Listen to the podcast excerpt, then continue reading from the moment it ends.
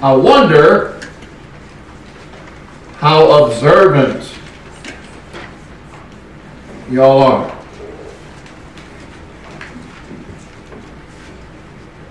In reference to what? I'm about to tell you. How many of you have been down to the fellowship hall in the last 24 hours? Only two of you? Okay. All right. What's the scripture on the bulletin board? What song? 36. Ma'am? 36. 36? Why would she guess 36? Any idea why? That's the one wrong. That's one wrong for this Sunday. You're right. But that's not the one on there. It's 18. It's pink paper on it. That's right. It's got pink paper. Yeah, I. That's right. I, I could have told you what color the paper was. Now, if you would for just a moment, turn to Psalm 18. What have I told you how the book of Psalms is different from every other book in the Bible? How is the book of Psalms, besides being the longest, how is it different from every other book in the Bible? No. There are no chapters.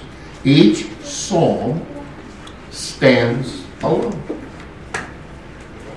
And every once in a while you see some evidence of that. For example, the heading in Psalm 18 it says, To the chief musician, a psalm of David. That's Psalm 1:8, right? Now turn to Psalm, switch those digits. Go to 82. 81 rather. Psalm 81. And since this is the second time I've thought about this, look at uh, verse number 2. What's it say? Take a psalm. Boss calls the secretary in and says, Take a letter. God tells David, Take a psalm. So, then number two, if you take that 18th psalm and double it, you get what? 36. Yep, yep, yep, yep. Ain't that a hoot? You can do a lot of interesting things with numbers. Somebody said figures don't lie, but liars figure. You can jumble numbers up. It's interesting how numbers work out. I want you to look at Psalm 36 today. We have 12 verses. The transgression of the wicked saith within my heart, There is no fear of God before his eyes. For he flattereth himself in his own eyes until his iniquity be found to be hateful. The words of his mouth are iniquity and deceit. He hath left off to be wise and to do good. He deviseth mischief upon his bed. He setteth himself in a way that is not good. He abhorreth not evil. Thy mercy, O Lord, is in the heavens, and thy faithfulness reacheth unto the clouds. Thy righteousness is like the great mountains, thy judgments are a great deep. O Lord, thou preservest man and beast. How excellent is thy loving kindness, O God. Therefore the children put their trust under the shadow of thy wings. They shall be abundantly satisfied with the fatness of thy house, and thou shalt make them drink of the river of thy pleasures. For with thee is the fountain of life. and thy light shall we see light. O continue thy loving kindness unto them that know thee, and thy righteousness to the upright in heart. Let not the foot of pride come against me, and let not the hand of the wicked remove me. There are the workers of iniquity fallen, they are cast down and shall not be able to rise. By the way, there's one verse here that should be very memorable to one person in this congregation besides myself. Verse nine. Verse 9. Yes. You know why Marcia do that? because we spent 10 years teaching in a Christian school, and this was their motto. For with thee is the fountain of life. In thy light shall we see light. See, if you see things in my light, from my perspective, you'd be messed up. If somebody else sees something from somebody else's viewpoint, it might be messed up, but if we can see things in God's ways. So I don't know who picked that for a motto, uh, a school verse, if you will, but that's a good one. I want to show that in Psalm 36, we have a contrast. We saw in Psalm 35 how David versus the wicked. It began in Psalm 35, and of course it continues. Because we should all watch our thoughts. You know why? Well, one reason our thoughts become your words. You know, they say some people don't have a filter. Whatever they're thinking, they wind up saying. That can really mess you up. So beware of your thoughts because they become words. And be thoughtful of your words because they come out in deeds. They form habits. They display and define character. Now, the kiddos here might not know what I'm talking about, but a few years ago, there used to be a TV show. I think I came on late Sunday nights. Was hosted by a fellow from England by the name of Robin Leach. Y'all remember Robin Leach? Before your time. well, you are younger than me. Robin Leach, he had a television show called Lifestyles of the Rich and Famous. You remember that show? It show folks how the rich would live. And people are drooling over the homes they had, and the clothing, and the cars, and all those fantastic things. And if that didn't get people to being covetous, I don't know what would. But I want you to know that there are two basic lifestyles. We have two ways to see things. That's how we think. Two ways of speaking, that's how we talk. And there are two ways to be, the ways we act about God. And that's delineated in this psalm. In the first four verses, we talk about the lifestyles of the wicked and the rebellious. And then after that, we read about the mind and heart of the righteous. For you see, the wicked don't care about God. They laugh at us. You have different priorities, they will tell us. You don't see things the way that we do. Well, we have to agree with them. They don't see like we do, and we don't see like they do. Because they have a mind and a heart that are both contrary to God. When we see in verse 1, there is no fear of God before his eyes.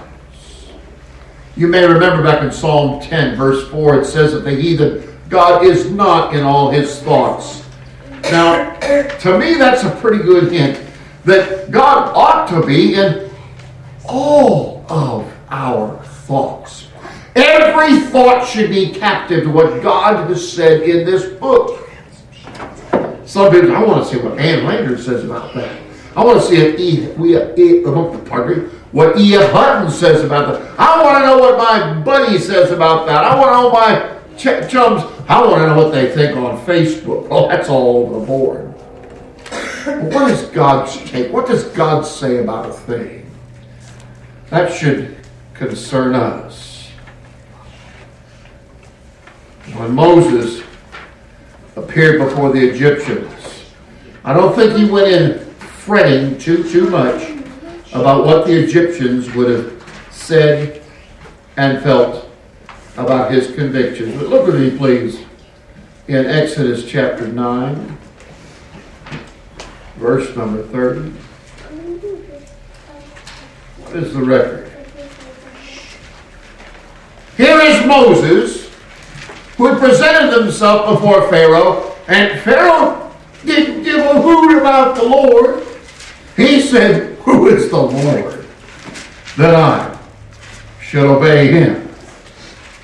Well, Moses, of course, as an obedient servant of God, put on what God would have him do. And God began to pour plagues upon Egypt. Now, Pharaoh, even when I was a little kid, Pharaoh was kind of stupid. Because it seemed like after a while he'd say, uh, We don't need this. Uh, we can do better without these Hebrews. Look at verses 29 and 30. Because Pharaoh says, and it's interesting in verse 27, he says, I've sinned this time. Well, he'd sinned other times too, but now he's getting the picture. And he tells Moses, Ask the Lord to get rid of this plague. I'm getting tired of this stuff. And Moses said unto him, As soon as I am gone out of the city, I will spread abroad my hands unto the Lord, and the thunder shall cease, neither shall there be any more hail, that thou mayest know how that the earth is the Lord's. Now, in this place, we believe that the earth is the Lord's. Every one of God's people should be convinced beyond a shadow of a doubt that the earth is the Lord's. Heathen don't think that way. And isn't it interesting that Moses adds a little something here? He looks Pharaoh in the eye and says, As for thee and thy servants, I know that ye will not yet fear the Lord God. Something wrong with this guy to be like that.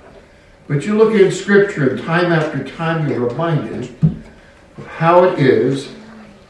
Call it hard headedness, call it hard heartedness. For example, in the 112th Psalm, it opens by saying, Praise ye the Lord, blessed is the man that feareth the Lord, that delighteth greatly in his commandments. Are you glad that God tells you what to do? You should. The very first psalm, the one who delights in his way. That's what it's all about. That's where we ought to be. And in case you get forgetful of that, the 128th Psalm begins Blessed is everyone that feareth the Lord, that walketh in his ways. What does God tell you to do about a thing? How should you think? How should you feel? How should you speak? How should you act? You want to know? If you're serious, we got a guidebook right here. Marcia, uh, sometime in the last few days, said we, we got a package with some frozen food, and uh, I think we threw out the directions. Directions on how to eat the food? No, no, but maybe there was some way to prepare it. Okay, okay, you, you got me there. Look at uh, Proverbs 16 and verse 6. Proverbs 16, verse 6. By mercy and truth, iniquity is purged. And really, focus on the second part. And by the fear of the Lord, men depart from evil. I guarantee you, folks don't just say, you know, I think I ought to just listen to what God says. I think that's going to be a pretty good perspective. It is. It ought to be the perspective that people take, but uh, that doesn't come naturally. The last chapter of Ecclesiastes, chapter 12, and verse 13, let us hear the conclusion of the whole matter. Fear God and keep his commandments. But this is the whole duty of man. You know what God made you and me? To fear God and keep his commandments. Surely there's more to it than that. You're going to argue with Solomon? Solomon, the wise man? I don't think that would be a good way to go. So, the mind and the heart of the wicked, they're contrary to God. They don't have any fear of God, as we can see in other passages, which I won't uh, give you tonight, but if you, if you ask, I'll be glad to tell you. Look also in this psalm, look at verse 2. For he flattereth himself in his own eyes. We talked this morning about the man who goes in to pray with himself, it says in the Gospel of Luke.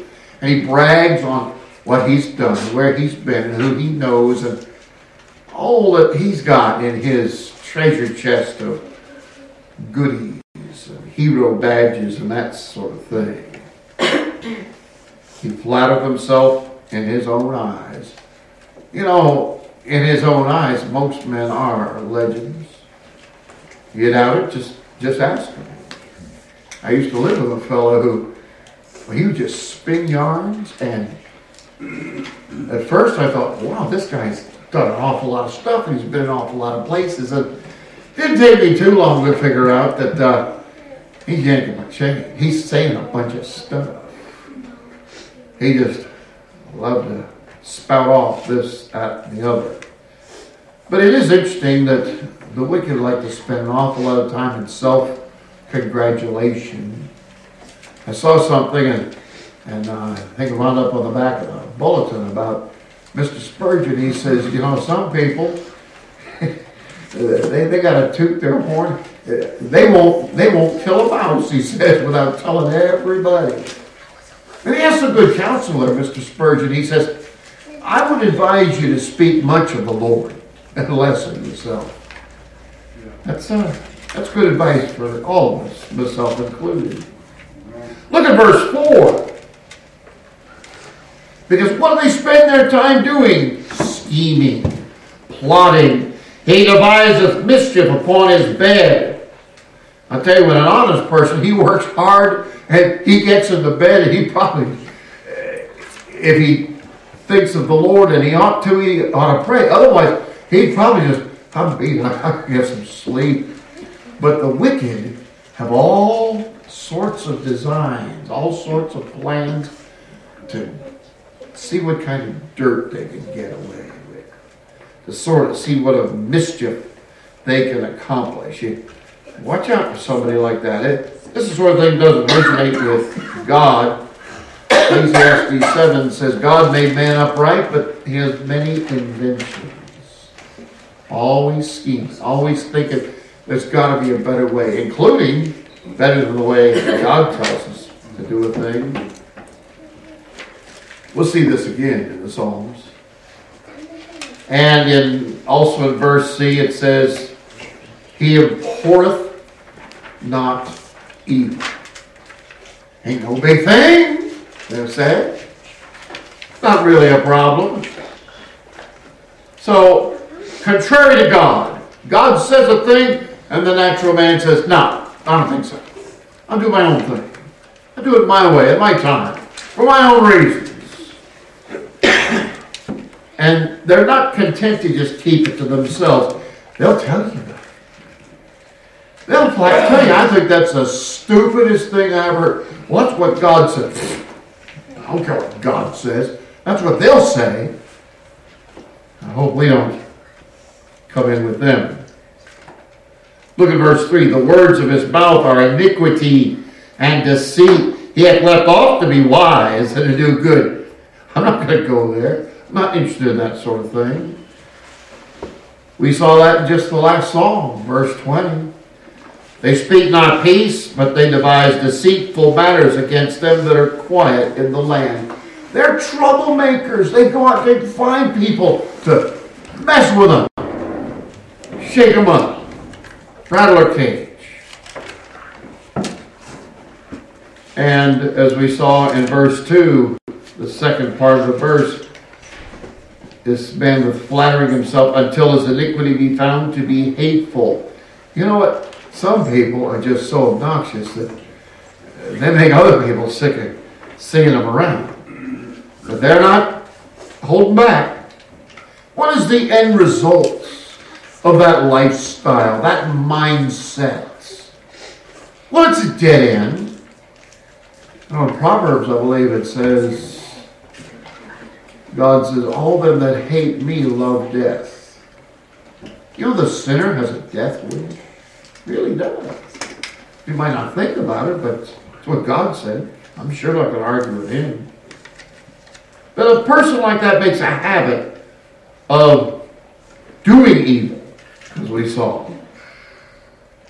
And they don't behave wisely or well, as we saw in verse 3.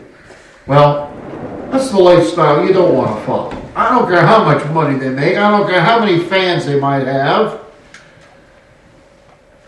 What about the mind and the heart of the righteous? See, the first four verses deal with the bad news. And then 5 through 9, we, we take a look at the righteous. Number one, they put their trust in the Lord.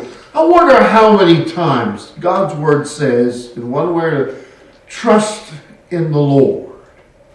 Trust in the Lord. It's in the Psalms, it's in several other books. We put it on our coins, but do we really do it? I'd like to think so. Trust in the Lord with all thine heart and don't rely upon your own ways. In all thy ways, it says, acknowledge him, and he shall direct thy paths. So, time and time again. I want you to see something. David had a great great grandmother. Her name was Ruth. You know about Ruth? Look with me, please, in the book of Ruth, chapter 2.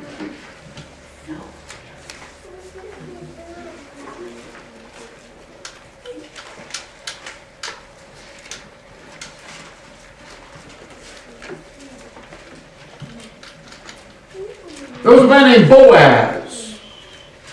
Boaz was evidently a, an older man, a wealthy man, and he was kin to the family into which Ruth had married. The beautiful picture of a kinsman redeemer in this book. But Boaz has been watching this dear princess that was Ruth, this she was a Moabitess, but she had a way. She had some principles to her. Look at verse 12. He tells this young lady, The Lord recompense thy work, and a full reward be given thee of the Lord God of heaven, under whose wings thou art come to trust. Some people have been reared in the faith. Some of us maybe grew up in a Christian home, grew up in a church where the Bible was taken seriously, where we were encouraged on a regular basis to think as God would have you to think, to speak as God would have you to speak, to behave as God would have you to. But not everybody's like that. And one of those groups was the Moabites. They were offcasts, they were off scouring. Moabites descended from Lot and his incestuous relationship way back there in Genesis. They didn't have a whole lot going for them. But yet, Ruth, she married the son of Elimelech, and she was around Naomi, and she had come to believe that she went back with Naomi to a land where she didn't know anybody there except Naomi. And Naomi, she was all bent out of shape. She said, Don't call me a name that means Little Miss Sunshine because I'm a Little Miss Miserable. I'm grumpy grump. you know, she went out like happy and came back grumpy, if you will. But so he spoke of her. He noted there was something about this Moabitess. She had come to put her trust in the Lord. That's a wonderful thing. But what are the consequences of that? Look at verse 7. The first thing is if you're a righteous person, you come to see that God's loving kindness, there's no substitute for it. It is an excellent thing. I tell you what, when I was a little kid, if the teacher said, good work, that was, that was, that was commendable. But when they said excellent, that's, that's cream of crop. Nowadays, some people use the word excellent for anything and everything and all the time. How excellent is thy loving kindness, O God. What did Boaz say about Ruth, the native uh, Moabitess? He says, You have come to put yourself under his wing. And now her great, great, great, great, so many times grandson is used of God to say, Therefore the children of men put their trust under the shadow of thy wings. You know, there's some people, they don't come up in a Christian home. They don't come up around the sound of the gospel. They might be fully grown. They might be in their 20s, 30s, 40s, 50s, 60s, maybe even older, before they come to know Christ in a saving way. You know, we tend to think, wouldn't it be great to live your life and then when you're toward the end, then you can get serious about the things of God. Now, the Bible says, remember your Creator in the days of your youth. There's, there's no earliest, uh, the time you say, well, it's too early to think about these. That's why we got kids in Sunday school. That's why we, we speak with them. We're exhorted in the Word of God. The Hebrews were told that fathers were to take their children, and whether it's at the table or out doing the chores or whatever, talk about the things of God. Challenge them about the things of God. That's what we ought to be doing. Those that we have a sphere of influence. You know, people talk about all kinds of stuff. Why not talk about the things that are most important? The things that are of eternal value. That's what it ought to be about.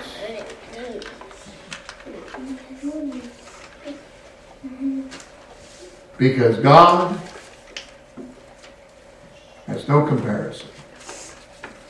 When we think about how everything we do reflects what we think about God and what we think about the creation, your fellow man.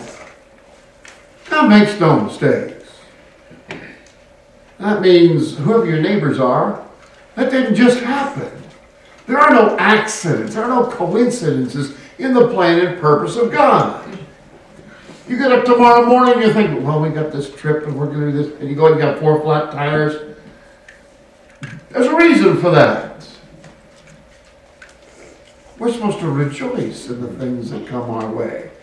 Might not be what we were planning, might not be what we were expecting, but yet God gets our attention. His loving kindness is excellent. We're to enjoy and rejoice that overarching attendance that God would have us to have toward that. For example, in verse 5, Thy mercy, O Lord, is in the heavens, and thy faithfulness reacheth unto the clouds. Have you ever, ever had a friend let you down? Well, if you haven't, you've got a better relationship dealing with people than most folks, myself included. Some people, you just you just can't chase them off with a stick because they are a true blue friend. But those kind of friends come very rare. There was a man in ancient Greece who built a house, and it wasn't very big. I think it was about the size of the library at Dorman. Next time you drive through Dorman, try to find the library. If you blink, you miss it. And it's about as it's a little bit bigger than an outhouse, not much. There's not much to it. Anyway, this man, this ancient Greek, I think it was Plato, but I'm not sure. He built this house, and people said, Surprised a man of your intellect and your ability built a house so small. And he said, It's true this house is small, but I wonder if I can fill even it with true friends. People who will be there for you. People who care about the same things that you may care about. But when you think about our great God, think about how He is to be a faithful one. God won't let you down.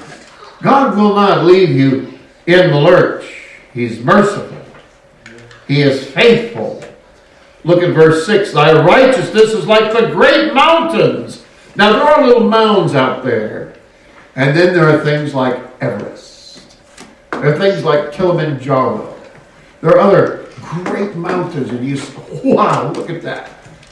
Men prepare, women prepare.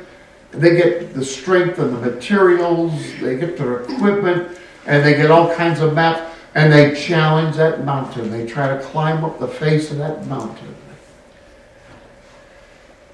How come not too many people are challenged to live up to the code of righteousness which God has given? Thy judgments are a great deep. Either we want to go way up there, or we go way down there. See, God's got the whole gamut covered. Thy righteousness, like the great mountain, thy judgments are a great deep. And you know who gets us through? It's the Lord. O Lord, thou preservest man and beast. Elsewhere in the Psalms it says, The young lions do lack and seek their meat from God. And sometimes we don't even want to pray over it. Where'd it come from? How did we it? And there's a confidence, as we saw already. We're talking about lifestyles. Look at verse 8. The rich and the famous, they might have a big house. And so many attendants, so many servants, so many vehicles, got their own jet, got their own this, their own that. Wow, wouldn't that be something? They got a pass for this and a pass for that. Money is no object for those people. Look at verse 8, though, concerning the righteous. They shall be abundantly satisfied with the fatness of thy house. Thou shalt make them drink of the river of thy pleasures. Pleasures and treasures occupy humans so much. And yet, if you go to the 11th of Hebrews, it tells us that all of those treasures and all of those pleasures that were dangled in front of Moses, he esteemed the reproach of Christ greater riches than the treasures of Egypt. Can you say that about your life? We ought to be able to say that. We ought to say, I have decided to follow Jesus, and I'm going to live by his precepts. I'm going to follow his example. I'm going to be part of the solution instead of whining, instead of feeling sorry for ourselves, instead of comparing ourselves with. There's a song coming up pretty soon. Fret not thyself over evildoers, because that's what we do. Now, I don't think Robin Leach is alive anymore, and I don't think his show is on anywhere else. It's got maybe they've got on one of those gazillion channels we have on our TVs. But I, I'm saying there are probably some people they just drool when they see, wow, that movie star's got this. That other person has got that. Wow, just think. I guarantee you, you get pattering after money where money becomes a god to you, and there's no satisfaction. You've got to have more. And so one of the richest men, Rockefeller, he lived a pretty competitive life. Oh, he had money in the bank. He had accountants working full time just telling him how much money he had. And yet, on his deathbed, when they asked him, Sir, there's one thing you could have in this world, what would it be that you don't have already? And he opened one eye and said, More money. Hey, he had more money than he'd spent. But it becomes a circle, a vicious circle. But this sort of lifestyle that we're talking about, we've seen this so many times already, just here in the Psalms. Look at Psalm 16. Psalm 16:11. Thou wilt show me the path of life. In thy presence is fullness of joy. You want to be happy? I'm really happy. Be the presence of the Lord. Rejoice there. At thy right hand there are pleasures forevermore. The next, Psalm 17, the last verse, verse 15. As for me, I will behold thy face in righteousness. I will be, I will, shall be satisfied when I awake with thy likeness. I want to be more like Christ. I want to think as he would have me to think. I want to care about others as Christ cares. You see, the Lord knows what's going on in our of hearts. And this beautiful imagery in the Word. Lord willing, next week we'll look at Psalm 37 as a perfect man indicating. You might come across them someday. But in verse 4 it says, Delight thyself also in the Lord, and he shall give thee the desires of thine heart. I think I told you before, when I was 14, 15, my ambition in life was to be a busboy in a Mexican restaurant. I was going to get that tub and clean those tables, and maybe I'd get some tacos and burritos afterward. Well, if you told me at that age, you're not going to be that, I might have been crestfallen. Because you think different when you're 14 and 15 than when you're in your 20s and your 30s and 40s and 50s and well, you know how it goes. If you delight yourself in the Lord, He will give you the desires of your heart. There are an awful lot of things that you will never achieve. And it, you might say, it would break my heart if I couldn't have such and such. The Lord has a perfect way. And the Lord puts you through some trick. If you had told me at 14 or 15, I hadn't even left California. I mean, I couldn't have found Mena, Arkansas. I, I couldn't have found Little Rock, Arkansas. I think I could have found the Mississippi River, and that's about as close as I could have with a map back then. But God has a way of changing your want to. God has a way of changing your perspective. And the longer you live, I hope you're not still wanting to do this stuff when you're 8 years old, or 12 years old, or 14 years old. I hope the Lord has worked in you and through you. But what about the wicked? We should delight in the things of God. We should know what He's about, but that's not the wicked. An epilogue, we look at the last three verses of this. What's it all about? Let's read this. Oh, continue thy loving kindness unto them that know thee See, that's the thing about God. He's not only good in the past and good in the present, He keeps on keeping on. Even if you get cold, even if you get hard, even if you use, let's see, I didn't I think it was high school, I used, used this, learned to use this word, to be inured. You get to the point where, eh, doesn't really matter. Nothing really matters. It's a bad place to be in when you think it really doesn't matter what I think, what I do, how I spend my time and talents and all of that. Oh, continue thy loving kindness unto them that know thee, and thy righteousness to the upright in heart. Let not the foot of pride come against me. Let not the hand of the wicked remove me. There are the workers of iniquity fallen. They are cast down and shall not be able to rise. Let me tell you, you can make heroes of people who wind up zeros. My first year in Bible school, we had a guy, no kid to me, but his name was Randy. I have a brother Randy too. But it wasn't my brother. Anyway, this guy Randy, he, he made a profession of faith, and, and he may have been saved. I hope for his sake that he was. But I was visiting with him once in his house.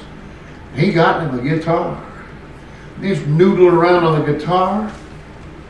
And he said, You know, Brother Steve, I, I, I really like playing the guitar. I, I just get a special feeling when I play the guitar.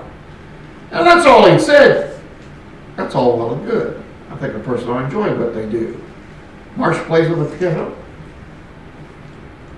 She loves to do it. I love to listen. Those of you who are talented with musical instruments, I can't do well. I, I can play if you put on a CD. I can push the buttons and do that. That's about the best way to play an instrument. But this Randy, he's just fiddling around on his guitar, and he said, "Brother, Steve, you know who Jimi Hendrix is?" Oh yeah. Well, I tell you what. Wish I could play the guitar like Jimi Hendrix. I'd give anything if I could play the guitar like Jimi Hendrix. A couple of weeks later, we got the news. Jimi Hendrix died, 27 years old, choked on his own vomits. Next time I saw Randy, he said, Brother Steve, what I said about Jimi Hendrix, I didn't mean it. I said, hey, you don't have to explain it to me. It's interesting how many people start out with such promise in whatever they undertake. There's a whole group of people, like they called members of the 27 Club. You may have heard of a group called Nirvana. They had a leader, Kurt Cobain. He died 27. Janis Joplin, 27. I think Jim Morrison, lead singer of the Doors, 27 there aren't a whole lot of rock and rollers that live to be as old as I am. One reason or another. It's not just that way. I forget if his name was pronounced Jobs or Jobs, but he's a big computer guy. Didn't finish college, but uh, Steve, y'all know what, what, what computer it is. I'm still Apple. Thank you, sir. Thank you. Anyway, Apple computers. And that guy, he made money hand over fist. He seemed to have the Midas touch when it came to stuff like that. What happened? You see, folks, if you live for the moment, if you live for the pleasures and the treasures, you can't hang on to them anyway. They're gone. And then what legacy do you leave behind.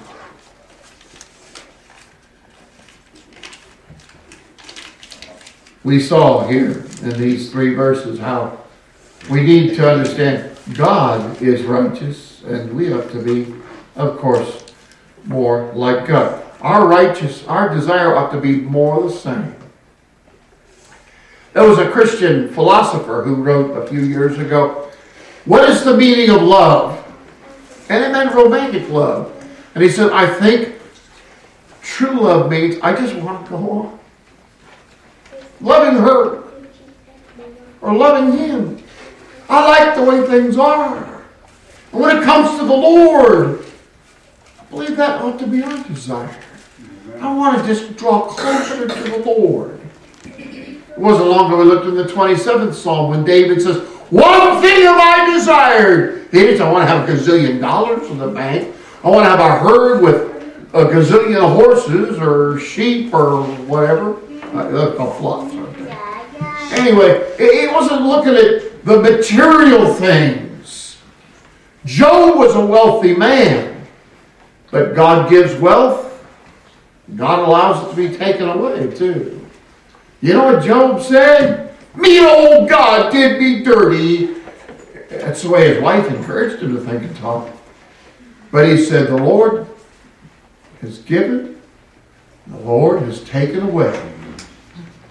Can you finish what he said? Blessed be the name of the Lord. Wow! Can you say that? Can you really? So I used to be strong and healthy, and I, I would get all these records, and I could I could do all kinds of things. And yeah, slow down, maybe. You got to realize you have limitations. And that can get a person's attention. When you're 18, you're 10 foot tall and bulletproof. You can handle the world with one hand tied behind your back. And then pretty soon you want to use both hands, and pretty soon you want some help, and pretty soon you need some more help. And then pretty soon you're watching the sidelines. And so it goes. But if you see, as the Lord has done, probably the most famous of the Psalms in the 23rd. It says, Surely goodness and mercy shall follow me all the days of my life. And that's not the end. Y'all remember Paul Harvey? Oh, Paul Harvey. Come on the radio. And he would tell stories. He'd tell about somebody, and you don't know who he's talking about, but well, this person had an interesting life. And and you see this, and you see this, and different turns, twists in life, and then this is how it ends up. And he says, and now you know the rest of the story. Remember that? From this point on to the end of your life or until the Lord comes back, how will the rest of the story go?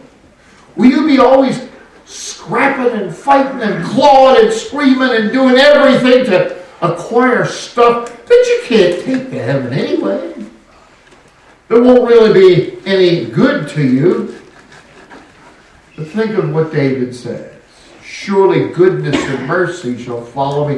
What do you leave behind in your wake? Some people leave behind destruction. They make enemies. They cause evil. You know, one people, one, one person I read about in history, real famous, but what did he leave behind him? Adolf Hitler didn't leave a legacy of good, of kindness. No. Tried to ruin the world.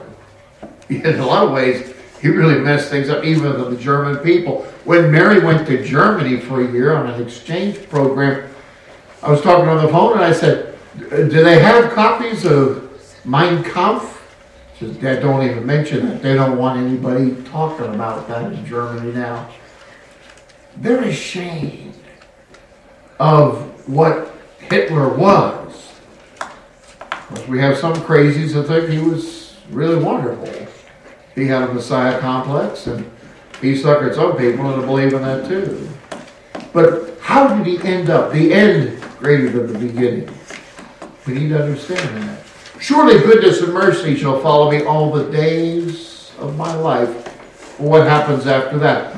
I will dwell in the house of the Lord forever. What comfort. How that will speak peace to us. Because sometimes life can be pretty hard. Sometimes things are so confusing, so, so confounding. Sometimes people make very bad decisions. And then when things come down on their head, they uh, they just want to do the wrong thing. They seek out some quick fix. These are the things that prove to be the ruin of the wicked. But may they not be alone. The lifestyle of the rich and famous, sometimes it might seem attractive. I'm not saying that all rich people are mean and scoundrels and wicked. No. I know some rather wealthy Christian people. You wouldn't know it because they're not flashy, they don't show it, but they look for ways to invest in the kingdom of God. They look for a missionary who might be struggling. They look for some cause in which good can be done, but doesn't toot its own horn a whole lot. May we be used to be part of the solution and not part of the problem. Robin Leach probably won't come around and talk about us, but that's okay. Let's stand for a word of prayer.